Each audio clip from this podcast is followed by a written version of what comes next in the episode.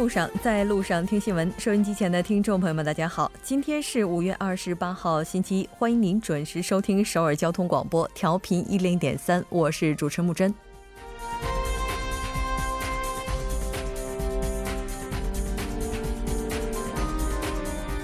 近日来，半岛局势风云多变，为寻找突破口，二十六日，文在寅总统与金正恩国务委员长在板门店北韩侧的统一阁会晤。表达希望通过南北携手实现半岛和平稳定的意愿。二十七日起，美国驻菲大使金城与北韩外务省副相崔善基分别率团举行的工作磋商业已启动。北韩国务委员会部长金昌善率领的代表团也于今天飞往新加坡会面特朗普白宫幕僚，商讨礼宾警卫等事宜，一切都似乎迈上了正轨。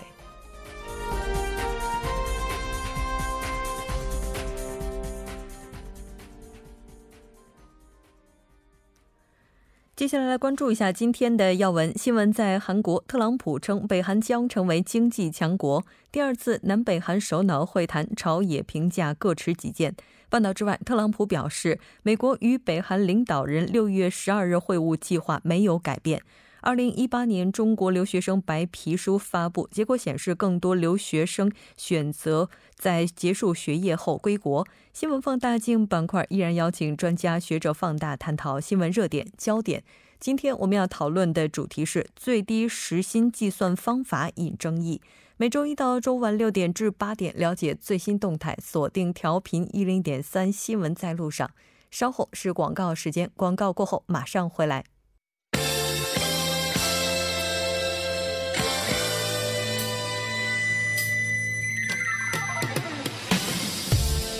新闻在韩国带您快速了解当天主要的韩国资讯。接下来马上连线本台特邀记者申海燕，海燕你好，主播好，各位听众好，很高兴和你一起来了解今天韩国方面的主要资讯。我们先来看一下今天的第一条消息。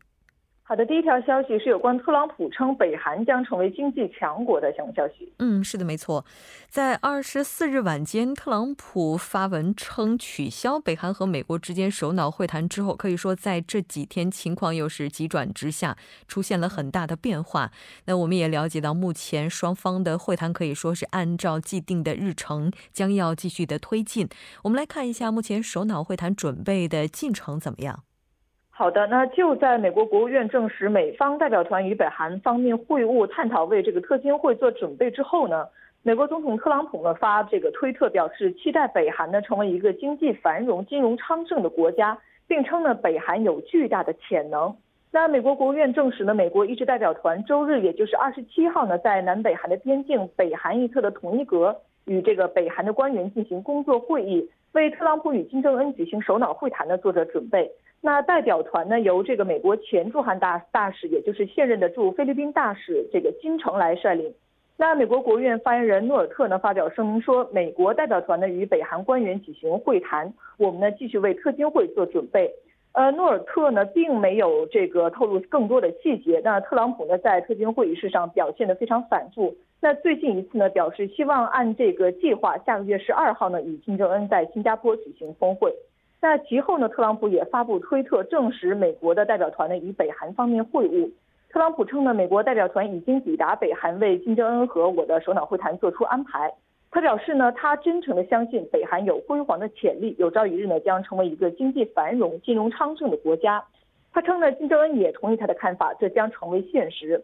那此外呢，美国白这个白宫发言人莎拉桑德斯呢也透露。呃，美国的这个美朝首脑会谈的先遣队呢，将乘坐飞机于二十八号抵达日本之后呢，同天飞往新加坡准备会晤的相关工作。那旅客的名单中呢，包括白宫的副幕僚长幕僚长哈金和总统特别助理克里夫顿，以及这个总统助理和推进主任鲍勃皮特等。嗯。嗯，是的，应该说兵分两路，几乎都是在二十八号的时候将会飞往新加坡。应该说这个日程目前进展的还是比较顺利的。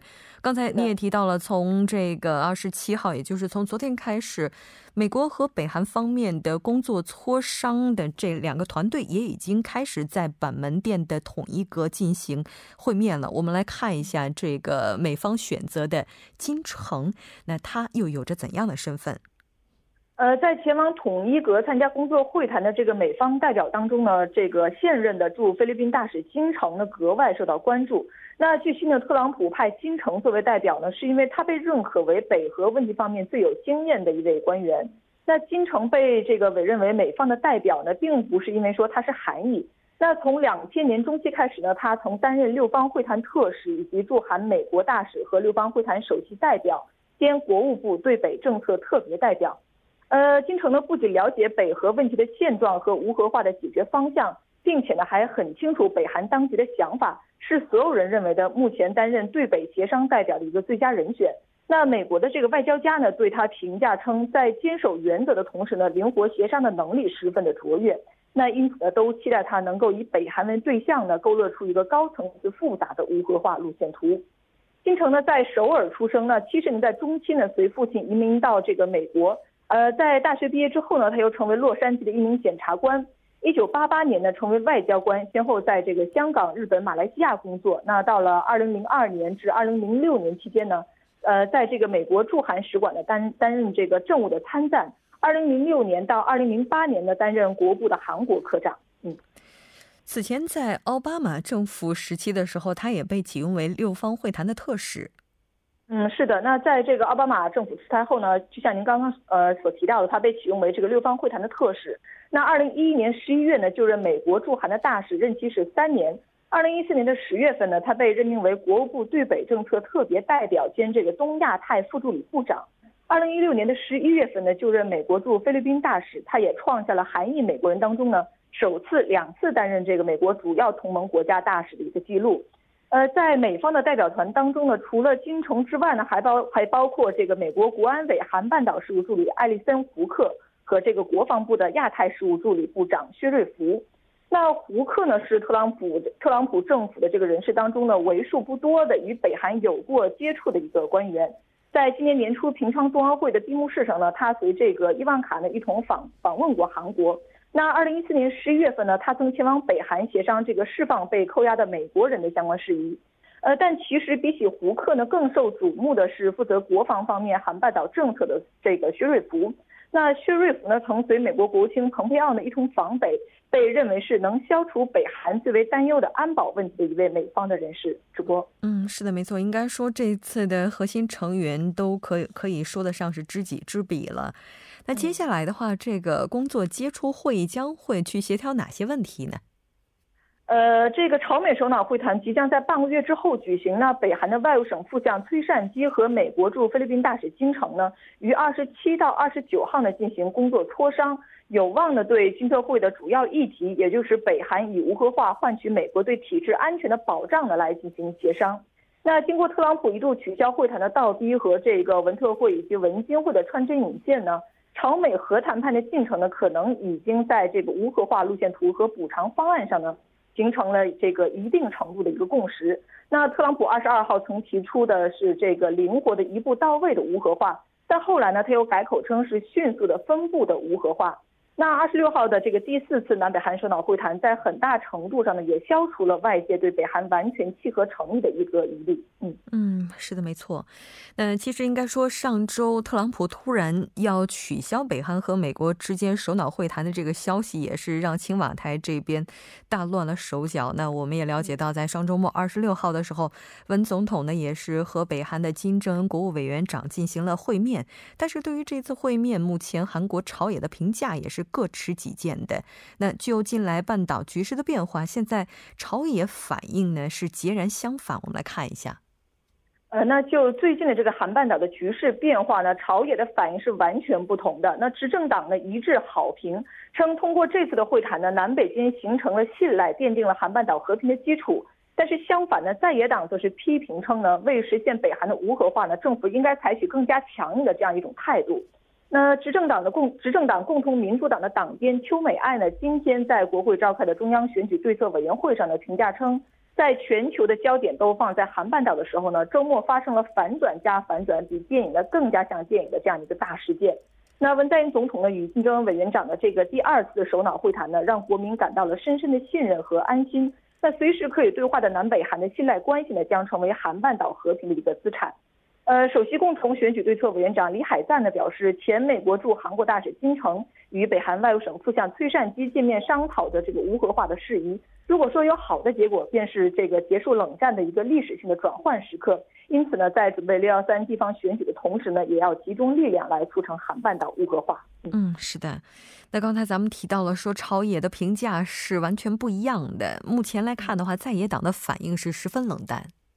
是的，那自由韩国党的这个党鞭金圣泰呢，当天在院内对策会议上批评说呢，毕竟国际社会对金正恩委员长契合的意志呢仍有所怀疑，因此呢，对话的时候应该引出更有实质性的这样的承诺。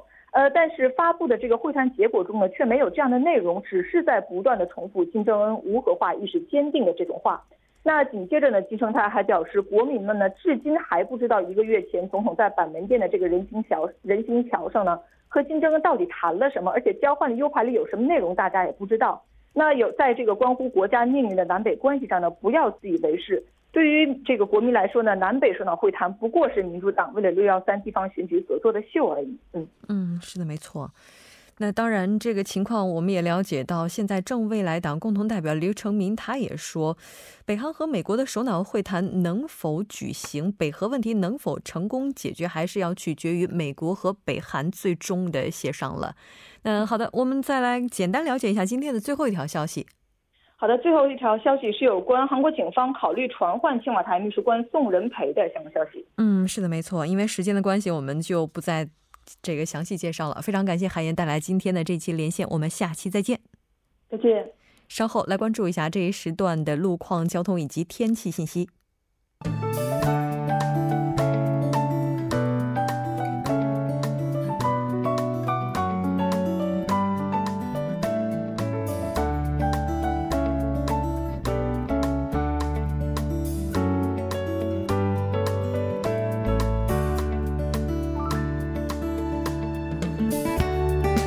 大家晚上好，今天是星期一，这里是由程琛为大家带来这一时段的路况及天气信息。现在是晚间六点十三分，我们先来关注一下高速的路况。在东部干线公路圣水大桥方向，上界桥至马德地下车道，目前呢该路段由于晚高峰行驶车辆的增多而交通停滞。相反方向，长安桥至中浪桥、越过一桥至马德地下车道，以上以上两条路段呢，目前的路况也不是。十分的乐观，行驶车辆在不断的增多，路况复杂，还望途经的车主们保持安全车距，小心驾驶。接下来是在望山路清凉里站至季机动站方向，从今天上午开始呢，在该路段三车道上进行的道路施工作业已经结束，三车道恢复正常通行。下一则路况来自世宗大路光化门至世宗路十字路口方向，早间时段呢，由于道路施工而无法通行的六车道，目前已经结束交通管制，您可以正常通行。好的，我们来关注天气。今天呢，全国大部分地区初夏的气氛都十分的浓郁，并且大气扩散条件转好，雾霾浓度降低，空气质量良好。明天呢，大部分的地区都将维持与今天类似的天气，但从下午时段开始，中部地区以及庆北北部等局部地区呢，将会迎来一轮强对流天气。建议各位听众朋友们，明天出行时关注临近天气预报，带好雨具。我们先来关注一下首尔市未来二十四小时的天天气。预报：今天夜间至明天凌晨多云转晴，最低气温十八度；明天白天多云，最高气温二十五度。好的，以上就是这一时段的天气与路况信息，我们稍后再见。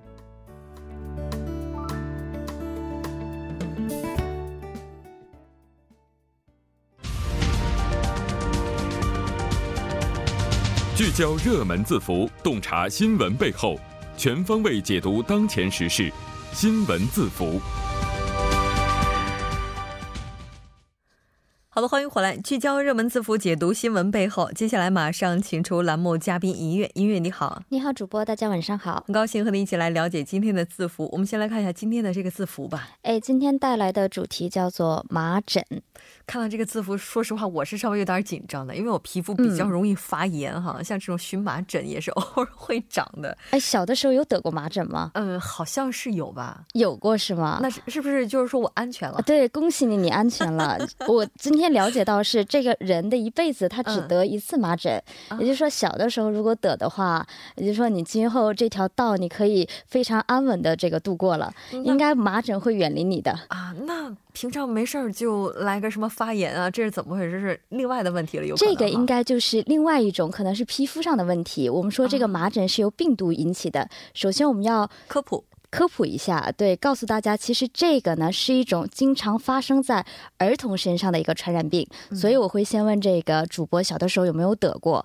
那呃但这不并不意味着成人就不能得，成人也是会有这样感染的这种可能性。那它的这个症状啊，跟我们的皮肤发炎不太一样，它更多有点像感冒。比如说它的临床表现就是说，连续四天我们会高烧，然后会出现咳嗽、鼻炎或者是结膜炎这样的症状，然后它会伴随着这个红疹。哎，我觉得麻疹这个词儿可能就是说，因为身上起这个红疹这么来的。那么说成年人是什么情况？就是说免疫力比较低下，这种人如果和得了麻疹的患者，我们说共处一室，或者是共享了某个杯子这样的情况，那么这个得病的概率就会非常非常的高。因为这个患者，如果我是一个得麻疹的患者，不代表说我得了我就会传给你，就是说在我起这个红疹之前的四天，我都有传染给你的这种可能性，这个就是它的可怕之处了。也就是说，在它还是潜伏状态的时候，对，就已经具有传染性了。是的。今天选这个话题是因为最近出现这病例了吗？是的，那按照韩国疾病管理本部和这个首尔市这边的表态呢，在翰林演艺艺术学校呢是出现了有三名的麻疹患者。那目前呢，这三位已经是隔离了。最早呢是在五月八号是出现了第一例，那么之后呢又有六名这种疑似的患者再度发生，这其中呢就是有三名，刚刚我们说是已经确诊了。所谓确信的一点呢是这三位呢已经呈现出一个好转的迹象，目前在家呢进行自我隔离的这样的一个状。嗯，但是好像听说这几个学生他们之前是打过疫苗的。对，是他们是打过这个疫苗疫苗啊，但是还是得了麻疹。那这种 case 呢，就是说报道说是叫做一个突发的感染。那么疾病管理本部呢，也是根据所谓的感染路径啊，将这个来源呢确认了三名中的一名。那说这位学生呢，其实最早是在这个宏大街头，哎，我们知道宏大街头有很多外国观光客过去看这些表演呢。总之是一个算是个小景点，可能做了一些类似于志愿者的服务，帮助他们指路啊，这样等等。然后呢，听说他还去了这个外国人在外国人群中比较特别有人气的这个餐馆儿。哎，那么所以这个疾病管理本部呢，认为这位学生可能就是在这么接触外国人的过程当中偶然被感染了。但是究竟是哪位外国人，到目前为止我们。怎么说呢？确定起来也是比较难的。那么这位学生呢，可能就将这个病情呢，也同样传给了自己的自己班的同学。那么继而呢，也有很可能会传染给这个整个学校，也是担心这个疫情会被蔓延吧。是，就根据我的了解，像这个麻疹的话，它嗯好像是比较。这个空气比较潮湿的地方是嗯比较容易扩散的。那如果按照这个标准来看的话，韩国是不是它也是属于发病区呢？对，那其实按照二零一四年世界保健机构发布的报告呢，他们是认为韩国并不是一个麻疹常见的一个发病的国家，也就是说，韩国国内它自发。自发的是不会有这种麻疹的情况。嗯、那么所谓的被感染呢，多半是韩国人去海外出差或者说旅行，嗯、在国外被感染了，然后把这个病毒给带过来了，在国内进行传播。还有一种就是刚刚我们提到的，就是说来韩国的外国观光客身上，哎，我们传染了。另外一种，另外一个可以，另外一个原因呢，是因为韩国的高中生大部分他们都是接种这个疫苗。哎，但是有些免疫力低的，可能还是会有得麻疹的可能性。而且目前麻疹在欧洲啊，还有日本等国家还是比较普遍存在存在，所以疫情流入韩国的可能性也是比较大的。特别是这种病毒性的话，那它其实传播起来还是非常可怕的。对，既然已经出现了病例，那有关部门现在有没有采取什么措施呢？嗯对，那疾病管呃疾病管理本部呢，它是要先从咱们得阻断这个病情的传播，对吧？嗯、这个比较重要，所以呢是将患者呀，包括疑似患者以及他们频繁接触的人呢，都进行这个相关的隔离以及监督的这样的一个调查。那么就患者所在的一些学校，还有他这个去的学院，还有一些医疗机关内，他接触到的一千两百六十八名人士呢，都进行了相关的监督。那么他所在的学校。这些学生啊，还有教职员工中没有打过这个麻疹疫苗的，也临时为他们接打了这样的一个疫苗。那么，如果再出现疑似症状者的话，将会以停校处理。嗯，也就是说停课，对，然后就已经在家休息。对隔离，对啊，其实说到这个麻疹的话，还是挺可怕的。我们平常能怎么去预防呢？对，因为就像刚刚主播说到的，麻疹它是空气怎么去传播嘛，对吧？所以就是说我们很空气对空气去传播，也就我们可以通过这种唾液呀，或者是口水呀这种情况，就很容易被这个已经患有感染的这个人，我们就传播到了。所以。最重要的是什么？要勤洗手，勤洗手的同时，也顺便洗洗鼻腔，因为你呼吸的时候不知道什么情况，就可能吸到了。还有就是说，我们要讲一下礼仪，特别是打喷嚏啊、咳嗽的时候，要用纸巾呐，或者是手帕稍微挡一下。当然了，也可以通过接种疫苗等方式。最后呢，有一点要告诉大家一个电话号码，如果我们出现了一些麻疹的相关症状，首先一定要避免接触更多的人群，那给疾疾病的管理本部一三三九打电话寻求帮助。是的，如果实在不放心，最近这段时间应该戴上口罩。对，非常感谢音乐，我们下期再见。好的，明天再见。稍后为您带来他说。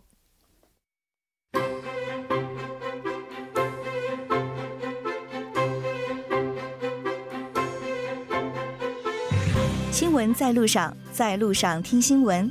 您的点赞，您的回馈，是对我们最大的鼓励与支持。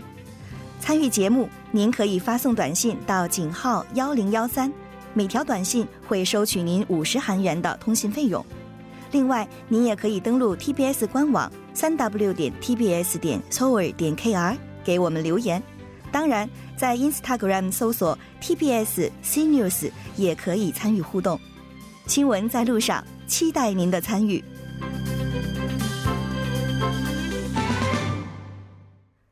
好了，欢迎回来听他说评舆论内外。接下来马上连线特邀嘉宾，来自首尔 Digital 大学的郑明书教授。郑教授，你好。主持人你好，听众朋友大家好，我是首尔 Digital 大学中国学系的郑明书，很高兴和您一起来了解今天的他说。那首先还是先来看一下今天的语录是什么。好，今天的语录呢是일체형식없이만나고싶 다。 中文是我希望非形式主义的会面。这句话呢是金正恩北韩国防委员长说的话。嗯，是的。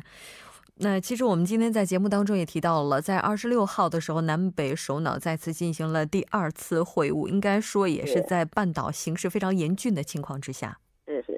是，金正恩说这句话的时候呢，韩半岛形势就好像坐这个过山车一样动荡不已，形势非常紧张。那么南北韩。南北韩，然后美三方上星期做了激烈的外交战。那么美国总统特朗普呢？美美朝领导会晤取消宣言之后的第二天又改口，接连闪电式的这个南北韩领导会晤又召开。韩半岛形势变化的幅度呢，可以说是非常极端。嗯，是的。嗯，刚才你也提到了说金正恩委员长他提到了非形式主义的会面，那这个非形式主义会面它到底是指指怎样的一种形式呢？呃，就是不具形。没有形式的吧？现在文文在寅总统表示呢，那么南北韩要这样子见面，现在只不过是开始。不过这个开始呢，是和过去的开头是不同的，这会是全新的开始。这句话是文总统和金正恩会见之后发表的内容。这次也就是二十六号举行的南北领导第二次会晤呢，是文总统答应金正恩建议的，呃，没有一切的形式，只想和你见面之后的第二天，就到板门店北方的这个同一阁就进行了。那么坦诚的对话，给停顿的状态、停顿状态的韩半岛呢，给予了新的开始，可以说是意义重大。对，没错，因为此前的一次南北首脑会晤，四月底，应该说各方都做了非常周密的准备，进行了很多轮的磋商之后才成型的。而这一次可以说也是进行的非常突然。文政府青瓦台这边是如何看待这一次非形式主义会面的呢？这次呢，青瓦台方面表示呢，非形式主义会面，也就是实务性的领领导会晤。这次会晤可以说是打破了常规的，创下了实务性领导会晤的新的历史。那么表面上美朝领导会晤取消的情况下呢，这次南北韩双方呃这个会晤呢是又破格又有实用性的。嗯，是的。嗯，那我们来看一下目前韩国在野党方面是怎样评价的。这个除了自由韩国党以外呢，各个野党对这次呃非形式主义会面做出了及时性的反应。那么各野党呢高度评价南北韩领导会晤的形势变化。保守野党帕仁米列党新永亨呃首席代言人表示呢，这次会晤为必要时随时都能及时见面的这个领导会晤呢创下了很好的先例，意义很大。